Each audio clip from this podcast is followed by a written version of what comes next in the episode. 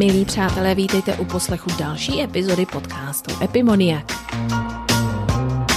Jak již víte, jmenuji se Alena Cicáková a mluvím s krajany, kteří žijí po celém světě. A svými životními osudy, postoji či prací mimo domovinu jsou výjimeční nebo přinejmenším velmi neobyčejní. Zkrátka lidé, kteří dělají čest své zemi a mohou přidat informaci o zemích, kde žijí. A nebo dodat inspiraci těm, kteří se chystají zkusit své štěstí právě v zahraničí. Dnes se vrátím do země, ve které jsem strávila 10 let, tedy Chile, kde nežijí jen čeští, ale i slovenští krajané. Jak jsem říkala, rozhovory v tomto podcastu nejsou výhradně rozhodně jen z Čechy, ale právě i se Slováky, protože máme společnou historii, také protože v zahraničí rozdíly mezi sebou prostě neděláme. Mladá žena z Topolčan, se kterou hovořím v tomto díle, je známá v krajanské komunitě v Chile nejen svou velmi otevřenou a přátelskou povahou, ale především díky své životní vizi zdravého stravování. Rozhodla se jí zavést i do čilské společnosti i přes počáteční obavy všech, kteří od tohoto nápadu odrazovali. Alica Reháková si před deseti lety uvědomila, že v zemi, kde velké procento obyvatel trpí laktózovou intolerancí, chybí alternativa na klasické kravské mléko. Vymyslela si tedy svůj termosový kuchyňský přístroj na výrobu rostlinného mléka. Nechala si jej vyrobit a začala s prodejem. Od té doby se repertoár výrobků, které prodává, rozšířil i o další elektrospotřebiče a Alica slaví velké úspěchy nejen v Chile, ale v mnoha zemích Latinské Ameriky, na Slovensku i v Čechách. Co ale přivedlo Alici do Chile? Co se jí na Čilanech líbí a co jí rozčiluje? Jak by srovnala začátek a průběh mateřství v Chile s tím na Slovensku? Jaké to je zakládat biznis Chile? A kdeže je pro ní ráj na zemi? Pojďte si poslechnout občas humorné povídání s krajankou, která poukazuje na možnosti tam, kde je nikdo nevidí, ale obzvláště na důležitost vzájemného respektu a nutnosti docenit naše rodné kraje. Příjemný poslech. Tak vítej Alice na povídání v další epizodě podcastu Jak Děkuji, že jsi přijala moje pozvání. Ahojte, ahojte, děkujem aj já. Ali, neobráním se prvnímu dotazu, jak se vám všem daří v Chile v době koronavirové, jak to ovlivňuje tvoji rodinu a práci? Nám se darí velmi dobré. Čo sa týka biznisu, sme vlastne sa stretli s veľkým prekvapením, pretože ľudia, keďže sú všetci v karanténe a mm-hmm. nejakým spôsobom trávia čas v kuchyni a už nemôžu tak jednoducho výjsť von a kúpiť si niečo na jedenie alebo ísť do reštaurácie. Takže vlastne tým pádom pre mňa ako pre mhm. predajcu mm-hmm. spotrebičov pre kuchyňu nastala veľmi dobrá éra, Takže my v podstate teraz všetky, lámeme všetky rekordy v predaji, mm-hmm. takže čo sa týka biznisu, tak na, je, na jednotku. A čo sa týka rodiny, deti sú doma, školy sú zavreté, sme tu už uh, e, 3,5 mesiaca doma zavretí, takže viete si to predstaviť, mm-hmm. keď sú doma uh, dve malé deti. Takže celý deň v podstate upratujeme to, čo oni porozbijajú a, a, a, a porozhadzujú. Uh, tiež sme celý deň v kuchyni, varíme a tak je to taká zmena, ale nie je to nejaká tragédia. Celkom dobre to zvládame aj, aj doma. Deti sa tešia, že nechodia do školy, takže pohode. Ako. Mohla by som aj to dať, ako že je to na jedničku. To je dobře. Co si obecně myslíš o tom, jak to zvládá tu situaci vlastně Chile a v porovnání třeba s tím, to zvládlo Slovensko? No, nechcem kritizovať nikoho, ale teda určite je tu markantný rozdiel v tom, že ľudia podstate to brali úplne na ľahkú mm-hmm. váhu od začiatku. Na Slovensku bolo vidieť, že jednoducho ľudia pochopili od prvého dňa rizika, ktoré prináša takáto situácia. Tuto mm-hmm. niektorí ľudia, ktorí sú možno menej vzdelaní, to dávali v podstate úplne na ľahkú mieru a hovorili, že je to dokonca e, vymyslené, že žiadny vírus neexistuje, že je to iba preto, lebo ľudí chcú udržať doma, aby neprotestovali, pretože tu boli v podstate v období pred koronavírusom veľké sociálne mm-hmm. protesty. Ľudia v podstate nerešpektujú ani karanténu. Dneska sme si pozerali mm-hmm. štatistiky, dneska je v Grand Santiago, vo Veľkom Santiagu úplná karanténa, ale uh, pohyb na uliciach klesol iba o 30%. To, to znamená, že no to není moc. To znamená, že nikto v podstate karanténu nerešpektuje. Ľudia od začiatku vôbec nenosili masky.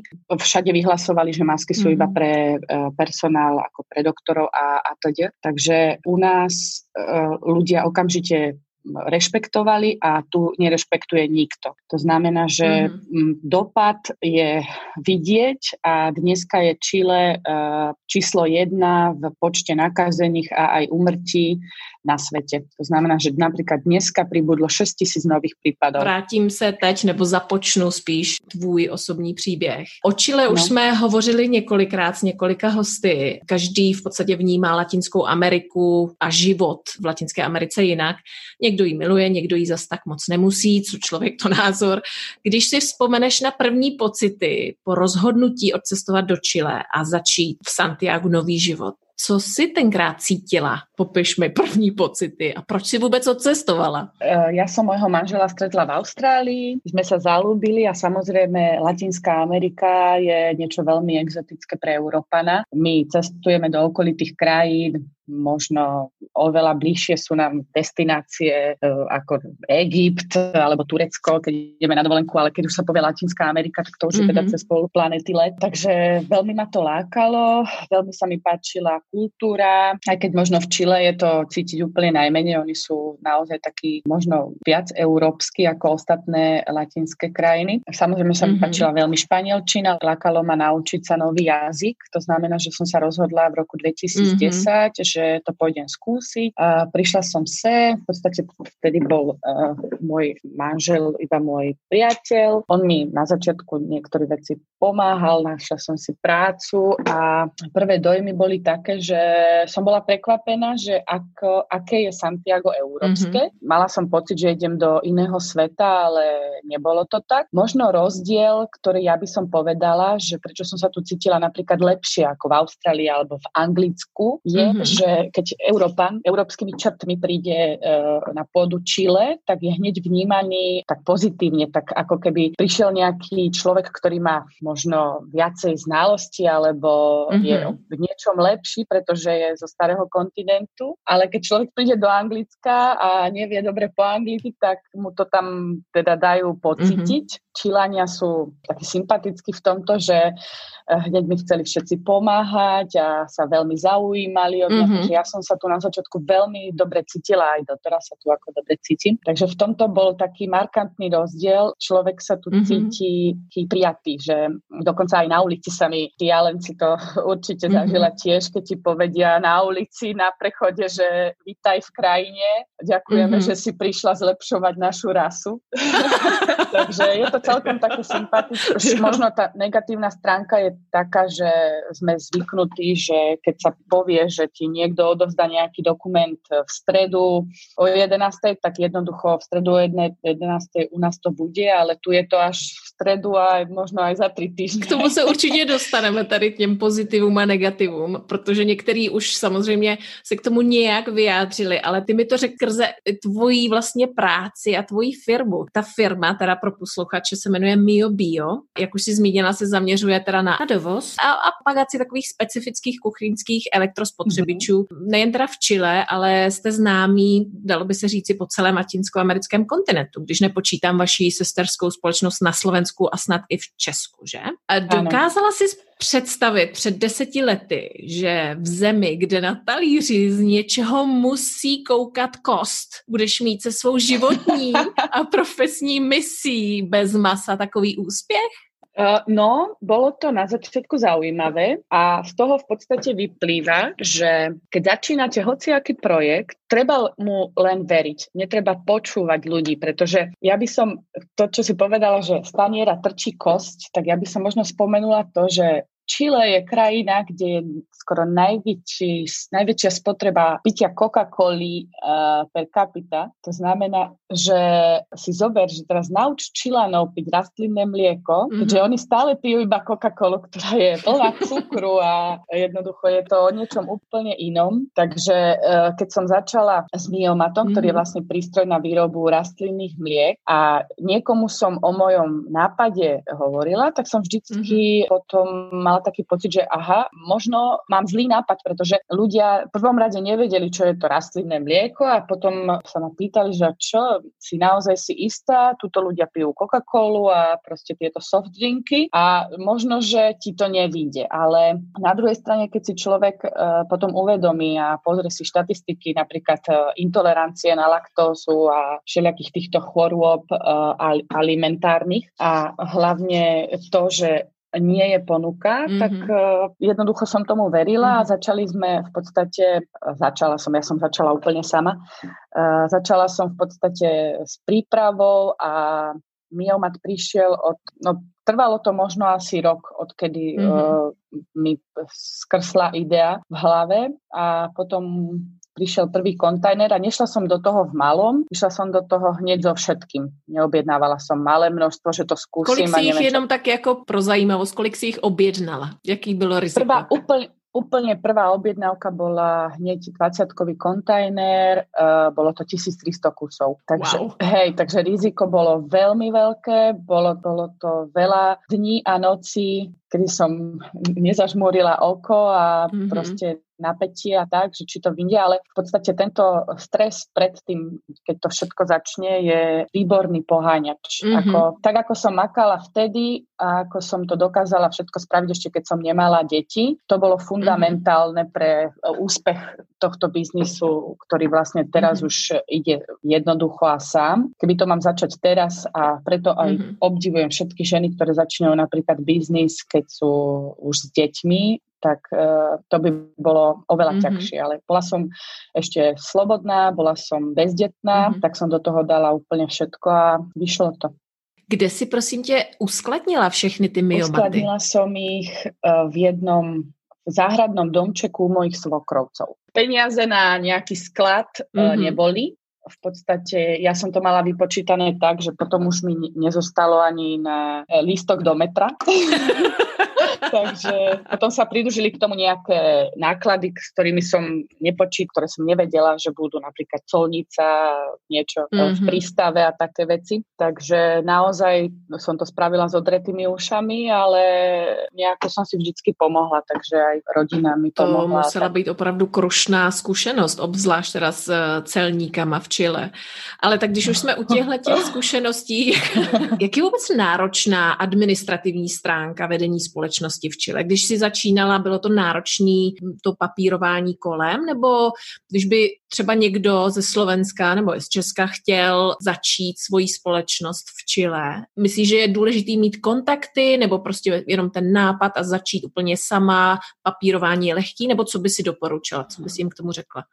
No v tomto prípade si myslím, že čierny bod je pre Slovensko, ako sa týka byrokracie, papierovačiek, zakladanie spoločnosti, to je na Slovensku, je to naozaj veľmi náročné. Uh, viem to porovnať, pretože sme vlastne po mm-hmm. roku, kedy sa predával Miomat Chile, sme otvorili spoločnosť na Slovensku a bolo to teda oveľa zložitejšie alebo náročnejšie na papierovanie. V Čile to bolo úplne jednoduché. Ja som mm-hmm. ešte v tom období v roku 2012 nevedela tak po španielsky, ako viem teraz, ale bez problémov som sa nejakým spôsobom dohovorila. Založila som zakladateľskú zmluvu a v podstate potom už bolo treba iba nejaké veci online zavesiť na stránky. Bola som vyzdvihnúť pár papierov a v podstate som mohla začať podnikať. Na Slovensku Slovensku to bolo od biznis plánu a cez všelijaké tieto veci s, daňovým úradom a tak, to bolo oveľa komplikovanejšie. Daně v podstate môžeš platiť taky online, že nemusíš nejak niekam Áno. Hm. Presne tak. Dane, Chile je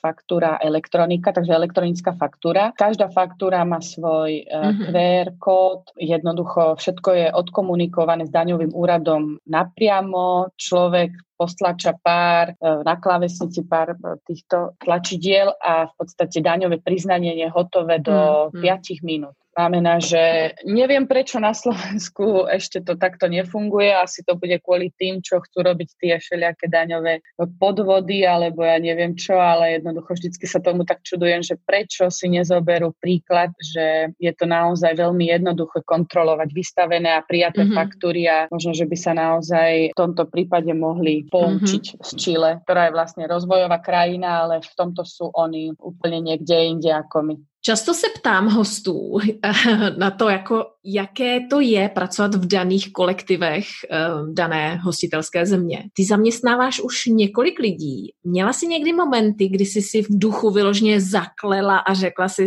tahle situace, tohle chování tohoto nebo této zaměstnankyně je prostě absolutně nepřijatelné. Tohle by se mi na Slovensku nikdy nemohlo stát. A jak si třeba tu situaci vyřešila? Ja môžem povedať, ja som za to veľmi vďačná, že môj tým eh, v Mio Bio sú naozaj úžasní ľudia. Jednoducho to, čo volám do vesmíru, asi sa mi vždycky vráti, mala som naozaj na toto šťastie, ale môžem povedať, že je markantný rozdiel uh, ľudí, ktorí sú zamestnaní na Slovensku a v Čile, pretože som tiež bola v Čile zamestnaná. Keďže som sem uh, prišla v roku 2010 a firmu som založila až o dva roky, mm-hmm. pracovala som tu v telekomunikačnej firme a ešte na nejakých projektoch. Čilania mm-hmm. majú čas. Na všechno. Na všechno. Uh, napríklad, uh, keď sme začínali na jednom projekte, ja som tam bola s mojou kamarátkou, tam sme sa spoznali s jednou polkou. Práca začínala o 9, tak my sme prišli 8.40, spravili sme si kávičku, za 10.9 uh, sme pracovali, mali sme počítače otvorené a už sme vlastne makali. Čilania chodia do práce okolo 9.20, 9.30, potom si robia kávičku, potom idú na cigaretku. Takže kedy naozaj reálne za začnú pracovať a majú otvorený počítač, je možno niečo pred desiatou. Mm-hmm. To mhm. znamená, že tam už strácajú hodinu z práce potom mm-hmm. sa veľakrát rozprávajú, potom majú nejaký problém, potom si musia zavolať a tak. Takže jasné, eh, je tam markantný rozdiel v takej tej zodpovednosti za prácu, ale aj k rešpektu možno k zamestnávateľovi, že naozaj my mm-hmm. s našou mentalitou si nedovolíme prísť neskoro a keď ideme neskoro, tak sa prídeme ospravedlniť alebo niečo. Ale tu je to tak nepísané pravidlo, mm-hmm. že je to OK prísť neskoro. Já bych ještě určitě doplnila k tomu, jakože samozřejmě, když začnou před desátou, tak před dvanáctou už se připravují na ten oběd. áno, áno. A v podstate aj uh, to je veľmi, že keď ty sama vieš, keď uh, napríklad ideš do nejakej lekárne a jeden človek je tam na platenie, druhý človek je tam, aby ti podal produkt alebo niečo, že jednoducho mm-hmm. je tam veľmi veľa zamestnancov. V podstate tá rentabilita tej práce veľmi klesa, pretože mm-hmm u nás, keď prídeš do hociakého obchodu a je tam tá pani, ktorá keď nepovieš rýchlo, čo chceš, tak ťa zabije. A jednoducho všetko to musí byť rýchle a nemôžeš sa zdržovať ani pri pokladni, musíš nakladať uh, ako diva, pretože je zase ďalší človek za tebou. Čilania nemajú problém sa s pani, ktorá ti má blokovať s pokladničkou, začať rozprávať, že ako sa má a čo mm-hmm. je mhm. nové vo svete a vôbec mm-hmm. ich nezaujíma, že ty si za nimi a jednoducho, že že potrebuješ si rýchlo vybaviť nákup. Aj keď na druhej strane to je už len taký point of view, že jednoducho, čo je naozaj lepšie, mm-hmm. byť stále uponáhlaný a, a nepokecať si s pokladničkou, alebo mm-hmm. to už je potom na každom zvlášť. Niekedy to môže byť frustrujúce, keď prídeš z takej krajiny, ktoré je to naozaj všetko rýchle a tak, že môžeš sa vybaviť. Ale na druhej strane, ja som sa tu aj Čile ma naučilo veľa vecí, že nie je to všetko len o tej rýchlosti a o zarábaní a tak, ale jednoducho treba aj trošku spomaliť mm-hmm. a mať čas čas na nějaký pokec. A vychutnat si trošičku víc život. No a teď Presně. to mě přivádí na další otázku. Ty máš dva krásné, velmi živé chlapečky. jak se dá kombinovat kariéra tvého typu s mateřstvím právě v Chile? A jak by si porovnala třeba mateřství a práci v Chile s tím na Slovensku? No, podľa mňa ten fundamentálny rozdiel je v tom, že, ktorý bol pre mňa ako veľmi taký e, šokujúci. Keď som prišla, tak materská dovolenka dovolenka v Čile bola 3 mesiace. Mm-hmm. Vždycky som to pre Boha to je strašne málo a myslím, že môže to byť aj nejaký problém potom do budúcnosti pre to dieťa, že jednoducho je s tou matkou iba 3 mesiace. Mm-hmm. Veľ, úplne linké babetko, čo je to mať 3 mesiace pre Boha, veď to je, to ešte to dieťa potrebuje cítiť tú matku mm. dennodenne. Potom to zvýšili na 6 mesiacov a mm-hmm. v mhm. podstate od tých 6 mesiacov ženy dávajú deti buď na nám, ktoré sú vlastne nejaké operky, alebo, alebo chúvy, alebo ich dajú do jasličiek alebo do škôlok mm-hmm. a všetky sa vracajú vlastne naspäť uh, do práce. Ja som nedala deti nikde ani na ne, ani, ani chúvy UV ani do škôlky. Samozrejme, v tomto som pokračovala v systéme, ktorý máme my, že veľa žien je s dieťačom až do tretieho roku. Aj keď na druhej strane potom možno ženy u nás trošku trpia tým, že veľakrát majú potom ďalšie dieťa a potom už sú vlastne 6 rokov nejako out z toho profesionálneho mm-hmm. života, čo im potom môže vlastne priviesť nejaké problémy aj v osobnom živote. Potom už sú príliš závislé od manžela mm-hmm. a to ďalej, to nemusíme rozoberať, každý vie a podľa mňa veľa žien s tým má veľké skúsenosti, že jednoducho zostať 6 rokov mm-hmm. alebo 3 roky doma môže byť veľa. Ja som to nejakým spôsobom kombinovala. Mala som mm-hmm. pomocničku, ktorá niekedy zostala uh, s deťmi, alebo vždycky tu bol nejaký môj rodinný príslušník, mamina tu bola nejaké obdobie, moje sesternice tu chodili a tak. Takže ja som možno od tretieho mesiaca začala najprv dva, na dve hodiny chodiť do kancelárie, potom na štyri, mm-hmm. ale veľa vecí som robila online, keďže celý systém predaja máme online, mám kamery, funguje elektronická faktúra, takže to aj ja, keď chodím napríklad na Slovensko, niekedy chodím na 3-4 mesiace na Slovensko. Moja firma normálne stále funguje úplne bez problémov aj bezo mňa. Že je to o tom, že som si vytvorila mm-hmm. jednoducho ten systém predaja, ktorý je 100% online. Samozrejme je tam potrebné pripraviť tie mašiny a, a odoslať ich e, tým distribučným firmám, aby sa to dostalo mm-hmm. k spotrebiteľovi, ale vždycky som to nejak kombinovala. Že, a samozrejme, deti boli na prvom mieste. Mm-hmm. Som mala prvého syna, tak tá firma išla trošku do pozadia, ale už v podstate ten, ten vlak bol rozbehnutý.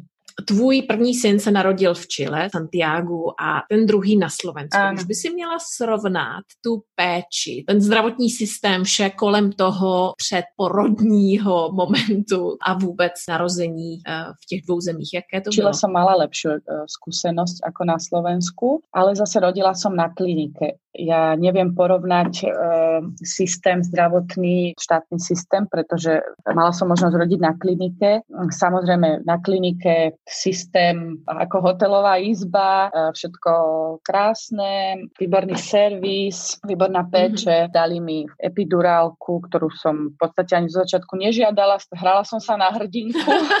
Potom už keď to všetko začalo, tak mi mhm. teda povedali, že či som si istá. Ja, že tak už som si teda istá není, že by som ho chcela.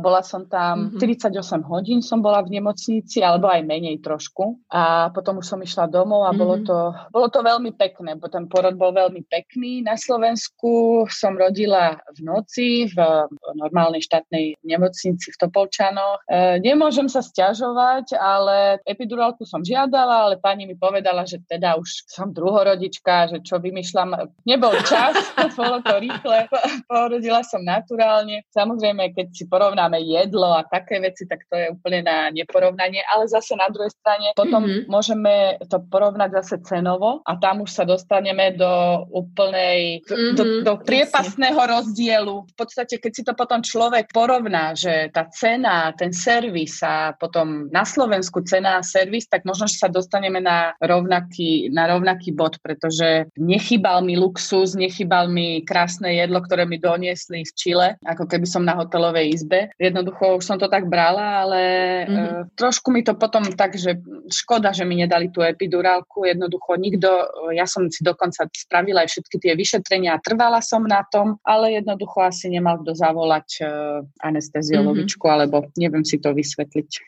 Já jsem slyšela, že i v Česku je občas teda problém respektováním těch porodních plánů Hej. a rodiček Hej, a tak. No. Nicméně je důležitý poznamenat, my už jsme to zmiňovali v některých eh, předešlých epizodách, že v Chile teda je systém jednak soukromých a jednak teda státních nemocnic, nebo je to takhle rozdělené. Ač teda samozřejmě ty máš tady ten servis a máš to zdravotní pojištění, tak eh, si určitě musela ještě něco doplácet, že? Ano. Což teda na Slovensku no. určite ne. No, ja som na Slovensku bola, keďže som nemala zdravotné poistenie na Slovensku, bola som samoplatca, no, takže tiež ma to vyšlo mm-hmm. draho, ale ja som to skôr chcela povedať uh, generálne, že jednoducho, keď niekto rodí na Slovensku a normálne má zdravotné poistenie, tak jak všetci na Slovensku mm-hmm. ho majú, uh, nedopláca vôbec nič.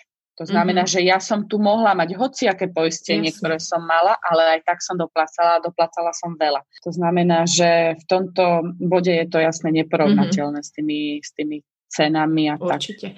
Co by si teda doporučila lidem, asi myslím, že obzvlášť eh, mladým lidem, kteří jsou ještě plní energie a chtějí vyzkoušet a objevovat svět. A když by chtěli zkusit štěstí v Chile, na co by se měli připravit? A, a hlavně podle tebe, jaké vlastnosti by lidi měli mít, když opravdu touží vůbec cestovat a zkusit takhle jako dlouhodobý život v zahraničí? Ono, hneď keď si povedala, že čo by som ako odporúčila, tak ja by som každý rok, čím som staršia, tak tým menej mám rada cestovanie. Vždycky, keď som bola eh, taká, keď som mala 18 rokov, tak som chcela spoznať celý svet a stále behať a neviem Aha. čo. A aj som bola vo veľa krajinách, žila som v Austrálii, v Anglicku, nejaký čas v Rumunsku, na Slovensku, v Čechách, tu v Čile. A potom už keď človek tak stále beha, už potom prídu tie deti a potom nejaká takáto epidémia do toho, tak si potom človek uvedomí, mi, že naozaj ako také uh, nevyhnutné hľadať to šťastie po všetkých uh, kútoch sveta. Samozrejme, je to úžasné, keď človek mm-hmm. už uh, vie si predstaviť, že čo to mm-hmm. je a ako to je spoznať nové kultúry alebo naučiť sa nový jazyk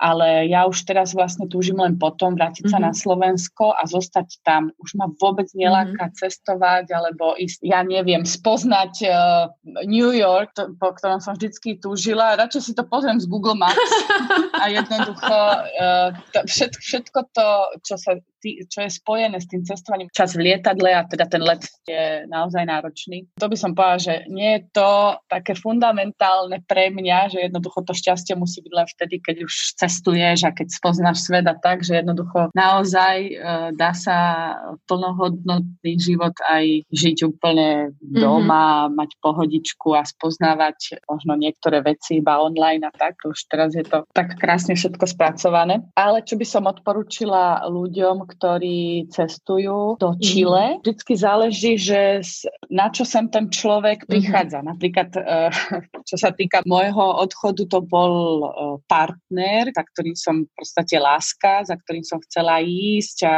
prísť sem a, a samozrejme aj eh, sa naučiť všetko o jeho kultúre a myslím, že je to z veľkej časti ako ľudí, ktorých poznám, napríklad aj v tvojom prípade a tak, je to veľmi častokrát mm-hmm. ten mhm.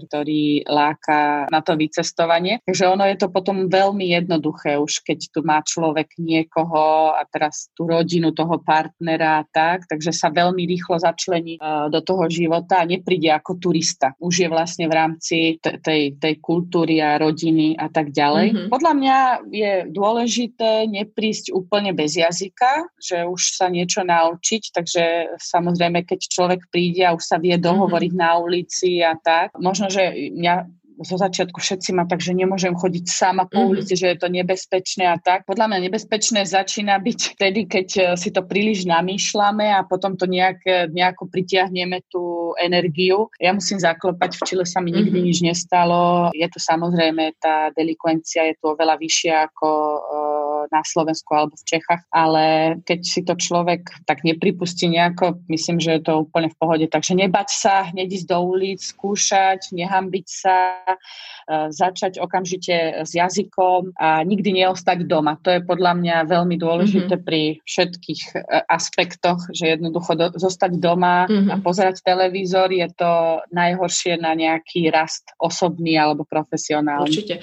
A teda, když bychom měli schrnout, co ti imponuje na Chile nejvíce a co ti naopak vadí? Čo mi vadí a prečo chcem ísť naspäť na Slovensko je, že my, a nehovoríme o celom Čile, musím hovoriť ja teda o Santiagu, pretože tu bývam a býva tu teda polovička krajiny, e, je koncentrovaná v Santiagu. Mm-hmm. Vadí mi smog, vadia mi zápchy a mm-hmm. tie ma limitujú mm-hmm. vo všetkom ostatnom. To znamená, že ja keď chcem ísť na plaváreň, musím ísť autom a musím rátať s tým, že budem 30 minút v aute a potom budem 30 minút v aute naspäť a možno aj viacej, pretože už to bude v hodine, ktorá je úplný pik a už bude oveľa väčšia zápcha. To znamená, že tá mobilita vnútri v Santiagu je strašne obmedzená s tým, že je tu veľká koncentrácia ľudí. To znamená, že hociaké aktivity, ktoré človek chce robiť, sú veľmi obmedzujúce, čo sa týka mm-hmm. transport. Keď som na Slovensku a som v Topolčanoch, tak prídem na plaváreň za minútu 30 sekúnd od môjho domu mm-hmm. a Topolčany sú úplne maličké mesto a veľa miest v Čechách a na Slovensku majú skoro všetko. Máme plavárne, máme polnotenisové haly, mm-hmm. máme tenisové kurty, mm-hmm. máme zimné štadióny, proste máme všetko a, a máme úplne malilinké mesta, kde býva 20 tisíc, 30 mhm. tisíc ľudí. To znamená, že človek prejde a je všade veľmi rýchlo. V Santiagu to tak nie je. Keď chceme ísť do hory alebo mhm. do nejakého lesa alebo do parku, musíme ísť na aute.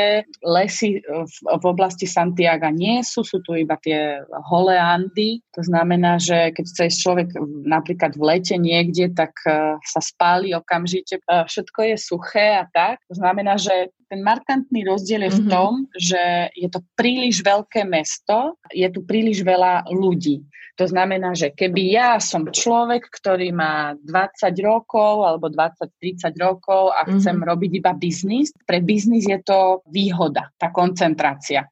Ale keď už má človek e, rodinu, deti a vidí, že deti nemôžu vybehnúť do parku samé, ako v Topolčanoch, že nemôžu behať po ulici na bicykloch samé, mm-hmm. lebo mm-hmm. ich môže niekto ukradnúť alebo zraziť auto alebo hocičo, tak vtedy si vlastne už musí človek dať na balans, že čo chce a čo sú priorita. Pre mňa dneska priorita je rodina a moje deti, takže preto uh, by som chcela ísť na Slovensko. Vážení posluchači, toto je reklama, je to teda taková podpora starosty to počan. Tady to vůbec není vočilé, to je o Slovensku. je důležité zdůraznit a je to součástí i tady toho podcastu, aby si lidé uvědomili, jaké klenoty vlastně eh, Česko a Slovensko jsou. Přesně tak. Máš nějaké knihy, které tě v životě nějakým způsobem zásadně ovlivnily a třeba tě pomohly nasměrovat pro tebe tím správným směrem? Čo by som mohla spomenúť je eh, možno kniha od Kiyosakiho, Rich Dad and Poor Dad. Možno, že tá kniha je nejakým spôsobom, eh, keď som si ju čítala, tak v podstate len som stále tak kývala hlavou, Aha. pretože to boli všetky také tie názory, ktoré ja už som predtým hovorila sama a tam som si to len utvrdila. Kdyby si měla možnost jedinou myšlenkou ovlivnit miliardy lidí a třeba by si měla tu myšlenku napsanou na nějakém velkém megabillboardu, co by na tom bylo napsáno? Vieš čo, ja, ja vždycky hovorím, že uh, ja by som nechcela byť prezidentka, ale ja by som chcela byť diktátorka sveta, pretože prílišná demokracia niektorých ľudí zabíja a jednoducho ľudia, ktorí ešte stále nenašli mm-hmm. taký ten jednoduchý vzorec uh, šťastného života, tak by ich to bolo treba nejak na začiatku násilne naučiť a ja by som povedala, že možno nejaké také moje moto je, že ty rešpektuj úplne všetkých. Tým myslím samozrejme ľudí, zvieratá, prírodu a jednoducho každý akt, ktorý človek robí v živote, vždycky musí uh, myslieť aj na to, že aký dopad má na druhých ale nemyslím tým iba ľudí. Pretože človek, ktorý nerešpektuje túlavého psa na ulici a kopne do neho, nikdy to nemôže byť e, človek, ktorý ide v tom živote mhm. nejako korektne. To mhm. znamená, že keď sa pozrieš na aktitud niektorých ľudí, ktorí sa správajú výborne a sú, uh, rešpektujú iba ľudí, ktorí majú niečo za sebou, ktorí majú nejaký úspech alebo sú nejako uh, sociálne postavení, tak v podstate hneď vidíš, že je to zlé a že to nemôže provokovať nič dobré, čo sa týka ich chovania. To znamená, nikdy sa nepovyšovať nad nikým a vždycky mm-hmm. rešpektovať úplne všetkých. Respect all. To by bolo moje moto. Mm-hmm. Takže takové to jako král Miroslav, nad nikoho se nepovyšuj, před nikým se neponížuj. Přesně tak. tak treba žiť. Dobře. Ali, děkuji převelice za tvůj čas a přeju hodně štěstí a nadále i úspěchů v tvé misi a šťastné přestěhování zpět do Topolčan. Pošleme to paní nebo panu starostovi. Vidíš? ono ja vždycky hovorím, že Topolčany sú best place to live, ale ono tie slovenské a české mesta sú všetky sú úplne rovnaké. To mhm. znamená, že keď som hovorila o Topolčanoch, tak tým vyjadrujem v podstate uh, všetkým, rešpekt všetkým malým uh, československým mestám, pretože sú to naozaj, keď sa pozrieš na tú našu architektúru, tak to je všetko na jedno kopito. A jednoducho, mm. možno môj pohľad, keď sa vrátim do toho malého mesta a rozprávam, že ak som rada, že som tam a tak, prišla som z veľkomesta, tak tí ľudia, ktorí vždycky už tam bývajú celý život a stále len hovoria, že ako to je hrozné a neviem mhm. čo, tak potom si tak pozrú na mňa a povedia, vidíš, máš pravdu, že my si naozaj nevážime to všetko, čo tu máme. Jednoducho ano, na tom Československu je to úplný raj na zemi.